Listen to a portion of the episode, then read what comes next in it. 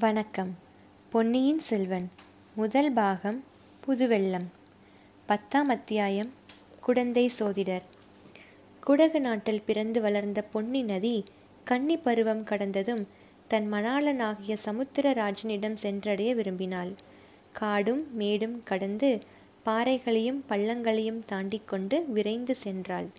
சமுத்திரராஜனை நெருங்க நெருங்க நாயகனை காணப்போகிறோம் என்ற குதூகலத்தினால் அவள் உள்ளம் விம்மி உடல் பூரித்தது. இன்னும் சற்று தூரம் சென்றால் காதலனை அணைத்து கொள்ள கரங்கள் இரண்டு உண்டாயின. இரு கரங்களை விரித்தவாறு தாவி பாய்ந்து சென்றாள்.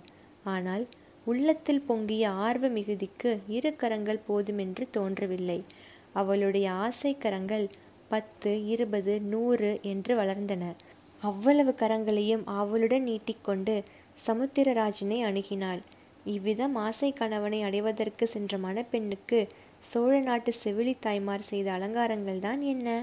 அடாடா! எத்தனை அழகிய பச்சை புடவைகளை உடுத்தினார்கள்? எப்படியெல்லாம் வண்ண மலர்களை சூட்டினார்கள்? எவ்விதமெல்லாம் பரிமள கந்தங்களை தூவினார்கள்? ஆஹா! இரு கரையிலும் வளர்ந்திருந்த புன்னை மரங்களும் கடம்ப மரங்களும் இரத்தின பூக்களையும் வாரிச் சொரிந்த அருமையை எவ்விதம் வர்ணிப்பது? தேவர்கள் பொழியும் பூமாரியும் இதற்கு இணையாகுமா? பொன்னி நதியே உன்னை பார்த்து களிப்படையாத கன்னிப்பெண் யார்தான் இருக்க முடியும்? உன் மணக்கோல ஆடை அலங்காரங்களைக் கண்டு உள்ளம் பொங்காத மங்கை யார் இருக்க முடியும்? கல்யாண பெண்களைச் சுற்றி ஊரிலுள்ள கன்னி பெண்கள் எல்லோரும் சூழ்ந்து கொள்வது போல் உன்னை நாடி பெண்கள் வந்து கூடுவதும் இயற்கையே அல்லவா? பொன்னி தன் மணாளனை தழுவிக்கொள்ள ஆசையுடன் நீட்டும் போர்க்கரங்களில் ஒன்றுக்குத்தான் அரசலாறு என்று பெயர். காவேரிக்கு தென்புறத்தில் மிக நெருக்கத்தில் அரசலாறு என்னும் அழகிய நதி அமைந்திருக்கிறது. அப்படி ஒரு நதி இருப்பது சற்று தூரத்தில் இருந்து வருகிறவர்களுக்கு சொல்லித்தான் தெரிய வேண்டும். இருபுறமும் அடர்த்தியாக வளர்ந்திருக்கும் இனிய பசுமரங்கள் அப்படி அந்நதியை மறைத்து விடுகின்றன. பிறந்தது முதல் அந்த புறத்தை விட்டு வெளியேறி அறியாத அரசகுல கண்ணி என்றே அரசலாற்றை சொல்லலாம். அந்த கன்னி நதியின் அழகுக்கு இந்த உலகில் உவமையே கிடையாது. நல்லது. அந்த புறம் என்னும் எண்ணத்தை மறந்துவிட்டு நேயர்கள் நம்முடன் அரசலாற்றை நெருங்கி வருவார்களாக. சோலையாக நெருங்கி வளர்ந்திருந்த மரங்களுக்கு இடையே புகுந்து வருவார்களாக. அடடா! இது என்ன அருமையான காட்சி! அழகுக்கு அழகு செய்வது போலும் அமுதத்துக்கு இனிப்பு ஊட்டுவது போலும் அல்லவா இருக்கிறது? சித்திர விசித்திரமாக செய்த அன்ன வடிவமான வண்ணப் படகில் வீற்றிருக்கும் இந்த வனிதாமணிகள் யார்? அவர்களில் நடுநாயகமாக நட்சத்திரங்களுக்கு இடையில் பூரண சந்திரனைப் போல் ஏழு உலகங்களையும் ஆளப்பிறந்த சக்கரவர்த்தினியைப் போல் காந்தியுடன் விளங்கும் இந்த நாரிமணி யார்? அவளுக்கு அருகில் கையில் வீணையுடன் வீற்றிருக்கும் சாந்த சுந்தரி யார்? இனிய குரல்களில் இசைப்பாடி நதி வெள்ளத்துடன் கீத வெள்ளமும் கலந்து பெருகச் செய்து கொண்டு வரும் இந்த கந்தர்வ பெண்கள் யார்? அவர்களில் ஒருத்தி மீனலோச்சனி இன்னொருத்தி நீலலோச்சனி ஒருத்தி தாமரை முகத்தால் இன்னொருத்தி கமல இதழ் நயனத்தால். ஆஹா வீணையை மீட்டுகிறாளே. அவளுடைய காந்தலை ஒத்த விரல்கள் வீணை தந்திகளில் அங்கும் இங்கும் சஞ்சரிக்கும் அழகை பார்த்து கொண்டே இருக்கலாம். அவர்கள் இசைக்கும் கீதத்தின் இனிமையைத்தான் என்னவென்று சொல்வது? அதை கேட்பதற்காக நதியின் வெள்ளம் கூட அல்லவா தன் ஓசையை நிறுத்தியிருக்கிறது? நதிக்கரை மரங்களில் வாழும் கிளிகளும் குயில்களும் கூட வாய்த்திரவா மோனத்தில் ஆழ்ந்திருக்கின்றனவே. மனிதர்களாய் பிறந்தவர்கள் கேட்கும் சிவி படைத்த பாக்கியசாலிகள் அந்த அமுத கானத்தை கேட்டு பரவசம் அடைவதில் வியப்பு என்ன? படகில் வரும் அப்பெண்கள் என்ன பாடுகிறார்கள் கேட்கலாம். மருங்கு வந்து சிறந்த ஆர்ப்ப மணிப்பு ஆடை அது போர்த்து கருங்கையற்கண் விழித்து ஒல்கி நடந்தாய் வாழி காவேரி. கருங்கையற்கண் விழித்து ஒல்கி நடந்தையெல்லாம் நின் கணவன் திருந்து செங்கோல் வளையாமை அறிந்தேன் வாழி காவேரி. பூவர் சோலை மயிலாட புரிந்து குயில்கள் இசைப்பாட காமர் மாலை அருகசைய நடந்தாய் வாழி காவேரி. காமர் மாலை அருகசைய நடந்தவெல்லாம் நின் கணவன் நாமவேலின் திறங்கண்டே அறிந்தேன் வாழி காவேரி. இந்த அமுத தமிழ் பாடல்களை எங்கேயோ கேட்டிருக்கிறோம் அல்லவா ஆம் சிலப்பதிகாரத்தில் உள்ள வரிப்பாடல்கள் இவை. எனினும் இந்த பெண்கள் பாடும்போது முன் எப்போதும் இல்லாத வனப்பும் கவர்ச்சியும் பெற்று விளங்குகின்றன. இவர்கள் பொன்னி நதியின் அருமை தோழிகள் போலும். அதனாலேதான் இவ்வளவு பரவசமாக உணர்ச்சி ததும்ப பாடுகிறார்கள். அடடா பாடலும் பண்ணும் பாவமும் எப்படி கலந்து இழைந்து குழைந்து இவர்களுடைய குரலில் இருந்து அமுத வெள்ளமாக பொழிகின்றன? பாட்டாவது பண்ணாவது கானமாவது இசையாவது அதெல்லாம் ஒன்றுமில்லை. இது ஏதோ மாயக்கலை. பாடுகிறவர்கள் கேட்பவர்கள் எல்லாரையும் பித்தி பிடிக்கச் செய்யும் மந்திர வித்தை படகு மிதந்து கொண்டே வந்து ஓடத்துறையில் ஒதுங்கி நிற்கிறது. இரண்டு பெண்கள் இறங்குகிறார்கள். அவர்களில் ஒருத்தி ஏழு உலகத்துக்கும் ராணி என தகும் கம்பீர தோற்றமுடைய பெண்மணி. இன்னொருத்தி வீணை தந்திகளில் விரல்களை ஒட்டி இன்னிசை எழுப்பிய நங்கை இருவரும் அழகிகள் என்றாலும் ஒருவருடைய அழகுக்கும் இன்னொருவருடைய அழகுக்கும் மிக்க வேற்றுமை இருந்தது. ஒருத்தி செந்தாமரை மலரின் கம்பீர சௌந்தரியம் உடையவள் இன்னொருத்தி குமுத மலரின் இனிய அழகை உடையவள். ஒருத்தி பூரண சந்திரன் இன்னொருத்தி காலைப்பிறை ஒருத்தி ஆடும் மயில் இன்னொருத்தி பாடும் குயில். ஒருத்தி இந்திராணி இன்னொருத்தி மன்மதனின் காதலி. ஒருத்தி வேகவாகினியான கங்கா நதி இன்னொருத்தி குழைந்து நெளிந்து செல்லும் காவேரி. வாசகர்களை மேலும் சந்தேக ஆராய்ச்சி நிலையில் விட்டு வைக்காமல் இவர்கள் இருவரும் யார் என்று சொல்லிவிடுகிறோம். கம்பீர தோற்றமுடைய மங்கைதான் சுந்தரச்சோழ மன்னரின் செல்வ புதல்வி குந்தவை. சரித்திரத்தில் ராஜராஜன் என்று புகழ்பெற்ற அருள்மொழிவர்மனின் சகோதரி இளைய பிராட்டி என்று மக்களால் போற்றப்பட்ட மாதரசி சோழ சாம்ராஜ்யத்தின் மகோணத்திற்கு அடிகோலிய தமிழ் பெரும் செல்வி ராஜராஜனுடைய புதல்வன் ராஜேந்திரனை எடுத்து வளர்த்து வீராதி வீரனாயும் மன்னாதி மன்னனாயும் ஆக்கிய தீர பெண்மணி. இன்னொருத்தி குந்தவை பிராட்டியுடன் இருக்கும் பாக்கியத்தை நாடி வந்த கொடும்பாளூர் சிற்றரசர் குலப்பெண். பிற்காலத்தில் சரித்திரத்திலேயே இணையில்லாத பாக்கியவதியாக போகிறவள். இன்று அடக்கமும் இனிமையும் சாந்தமும் உருவெடுத்து விளங்குகிறவள். இந்த இரு மங்கைமார்களும் படகிலிருந்து கரையில் இறங்கினார்கள். குந்தவை மற்ற தோழி பெண்களை பார்த்து நீங்கள் இங்கேயே இருங்கள். ஒரு நாழிகை நேரத்தில் திரும்பி வந்து விடுகிறோம் என்றாள். அந்த தோழி பெண்கள் அனைவரும் தெய்வ தமிழ்நாட்டில் பற்பல சிற்றரசர்களின் அரண்மனையில் பிறந்த அரசகுமாரிகள் குந்தவை தேவிக்கு தோழியாக இருப்பதை பிறர்க்கரும் பேராக கருதி பழையாறை அரண்மனைக்கு வந்தவர்கள். இப்போது தங்களில் ஒருத்தியை மட்டும் அழைத்து கொண்டு குந்தவை பிராட்டி கரையில் இறங்கியதும் அவர்களுடைய கண்களில் ஏமாற்றியும் அசூயையும் தோன்றின. கரையில் குதிரை பூட்டிய ரதம் ஒன்று சித்தமாயிருந்தது. வானதி ரதத்தில் ஏறிக்கொள் என்றாள் குந்தவை தன் தோழியை பார்த்து. வானதி ஏறியதும் தானும் ஏறிக்கொண்டாள். ரதம் வேகமாய் சென்றது. அக்கா நாம் எங்கே போகிறோம்? எனக்கு சொல்லலாமா? என்று வானதி கேட்டாள். சொல்லலாமா என்ன? குடந்தை சோதிடர் வீட்டுக்கு போகிறோம் என்றாள் குந்தவை. சோதிடர் வீட்டுக்கு எதற்காக போகிறோம் அக்கா? என்னத்தை பற்றி கேட்பதற்காகவா? வேறு எதற்கு? உன்னை பற்றி கேட்பதற்காகத்தான். சில மாத காலமாக நீ இப்படி பிரம்மை பிடித்தவள் போலும் உடல் மெலிந்தும் வருகிறாயே உனக்கு எப்போது பிரம்மை நீங்கி உடம்பு தேரும் என்று கேட்பதற்காகத்தான். அக்கா தங்களுக்கு ரொம்ப புண்ணியம் உண்டு. எனக்கு உடம்புக்கும் ஒன்றுமில்லை. என்னை பற்றி கேட்பதற்காக போக வேண்டாம். திரும்பி போய்விடுவோம். இல்லையடி அம்மா இல்லை. உன்னை பற்றி கேட்பதற்காக இல்லை. என்னை பற்றி கேட்பதற்காகத்தான் போகிறேன். தங்களை பற்றி என்ன கேட்டு தெரிந்து கொள்ளப் போகிறீர்கள்? சோதிடரிடம் கேட்டு என்ன தெரிந்து கொள்ளப் போகிறீர்கள்? எனக்கு கல்யாணம் ஆகுமா? அல்லது கடைசி வரையில் கன்னி பெண்ணாகவே இருந்து காலம் கழிப்பேனா என்று கேட்கப் போகிறேன்.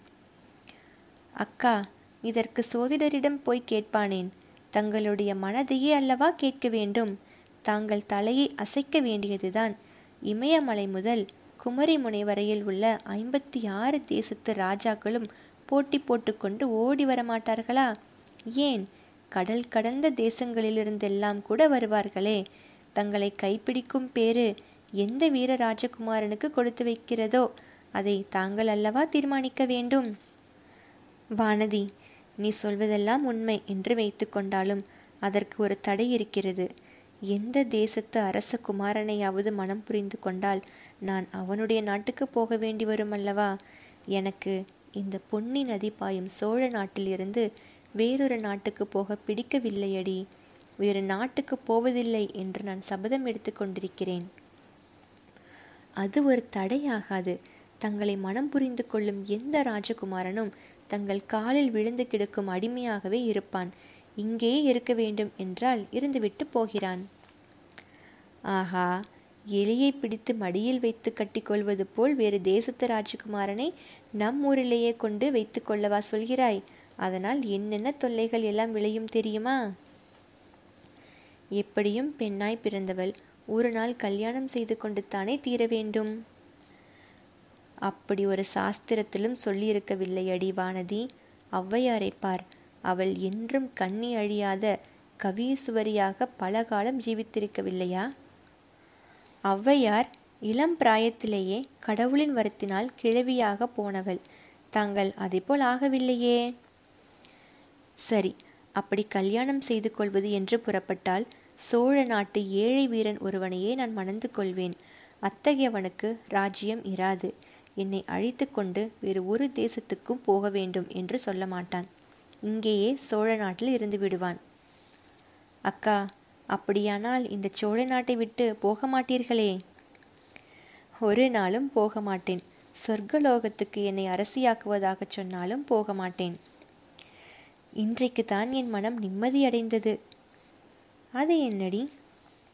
நீங்கள் வேறு நாட்டுக்கு போனால் நானும் உங்களோடு வந்தே தீர வேண்டும். தங்களை விட்டு பிரிந்திருக்க என்னால் முடியாது. ஆனால் இந்த சோழ நாட்டை பிரிந்து போகவும் எனக்கு மனமில்லை. கல்யாணமானால் நீ பிரிந்து போய்த்தானே தீர வேண்டும். நான் கல்யாணமே செய்து கொள்ளப் போவதில்லை அக்கா. அடியே எனக்கு செய்த உபதேசம் எல்லாம் எங்கே போயிற்று? தங்களைப் போலவா நான்? அடிக்கள்ளி எனக்கு எல்லாம் தெரியும். என் கண்ணில் மண்ணை தூவலாம் என்றா பார்க்கிறாய். உனக்கு சோழ நாட்டின் மீது அபிமானம் ஒன்றும் கிடையாது. நீ ஆசை வைத்திருக்கும் சோழ நாடு வாளும் வேலும் தங்கி ஈழ நாட்டுக்கு யுத்தம் செய்ய அல்லவா போயிருக்கிறது? உன் அந்தரங்கம் எனக்கு தெரியாது என்றா நினைத்தாய்? அக்கா அக்கா நான் அவ்வளவு மூடமதி உடையவளா? சூரியன் எங்கே? காலை பனித்துளி எங்கே? சூரியனுடைய நட்புக்கு பனித்துளி ஆசைப்பட்டால் என்ன பயன்? பனித்துளி சிறியதுதான். சூரியன் பெரியது பிரகாசமானதுதான். ஆனாலும் பனித்துளி அப்படிப்பட்ட சூரியனை சிறைப்படுத்தி தனக்குள் வைத்திருக்கிறதோ இல்லையோ? வானதி உற்சாகமும் ஆர்வமும் நிறைந்த குரலில் அப்படியா சொல்கிறீர்கள்? பனித்துளி கூட சூரியனை அடையலாம் என்று சொல்கிறீர்களா? என்றாள். பிறகு திடீரென்று மனச்சோர்வு வந்துவிட்டது. பனித்துளி ஆசைப்படுகிறது சூரியனையும் சிறைப்பிடிக்கிறது. ஆனால் பலன் என்ன? சிறிது நேரத்துக்கெல்லாம் சரியான தண்டனை அடைகிறது. வெயிலில் உலர்ந்து இருந்த இடம் தெரியாமல் மறைகிறது.